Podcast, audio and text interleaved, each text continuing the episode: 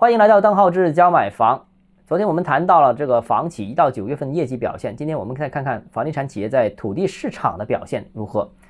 一般人觉得，哎，这个房企拿地跟我没关系啊，我是只是买房，其实不是啊。这个往年是没关系，今年关系大着，尤其是今年啊。大家看看这张图，我同样放在我的微博和公众号上面。这个上图上面可以看到，一批民企在九月份新增土地是零，不是一家，是 N 家啊，好多家民企土增是零。那我觉得核心的观点就是从拿地的数量看，就能看出房企的资金实力。你没钱，你就压根不会拿地啊。那首先这张表单应该反过来看，看看今年至今哪些大房企没有拿地或者极少拿地，因为它是大房企嘛，理所当然它是应该不断的增加土地储备。但如果今年很少，或者说完全没拿地，那就是有问题的了。那特别是那些千亿房企啊，如果不拿地，就说明他资金紧张。碰到这类型的企业，就算他说发公告说自己资资金没问题，就算他说啊这个我要报警啊造谣者，但实际上你都应该打一个重重的问号，回避一下这些企业，无论是购房也好，或者说投资股市也好啊，这是一个关键点。其次呢，就是这张表单当然也可以正着看。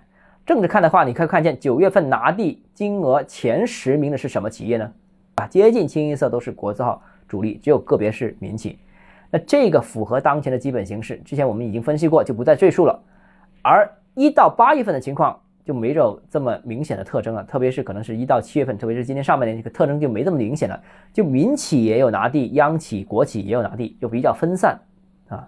当时民企还是很牛的，所以我们说嘛。这个从很牛到倒下就几个月的时间。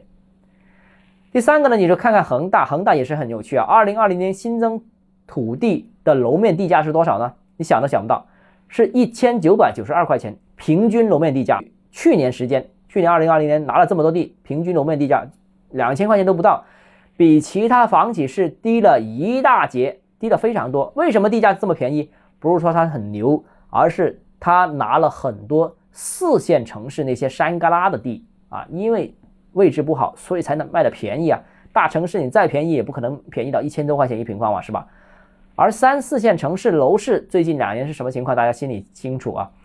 但是如果你没看到这个问题，而且你还重仓这些三四线城市，那我觉得怎么会有好日子过呢？那肯定是卖不出了，就又又或者说，就算能卖出，也必须打折才能卖。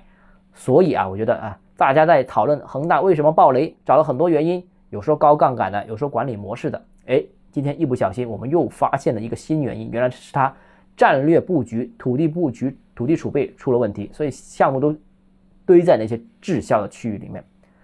啊，除了这份表单里面呢，其实还有一张表，就是房地产企业融资额度和融资成本的这样一张表单。其实我觉得也值得说一下。我们看一下三季度 Top 十的房企，它的这个整体。融资的这个呃额度是比去年同比是下降了百分之三十六，非常厉害，少了融资很多。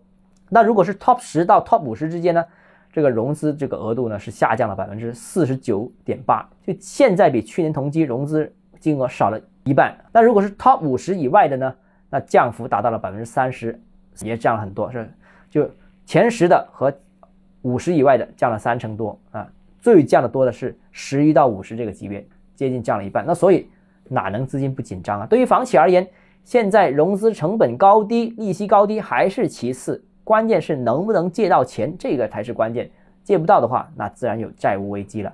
那所以我觉得这个表很有用啊。好，那今天节目跟大家讨论到这里啊。如果你有其他问题想跟我交流的话，欢迎私信我或者添加我个人微信，邓浩是教买房六个字拼音首字母小写，就是微信号 d h e z j m f。我们明天见。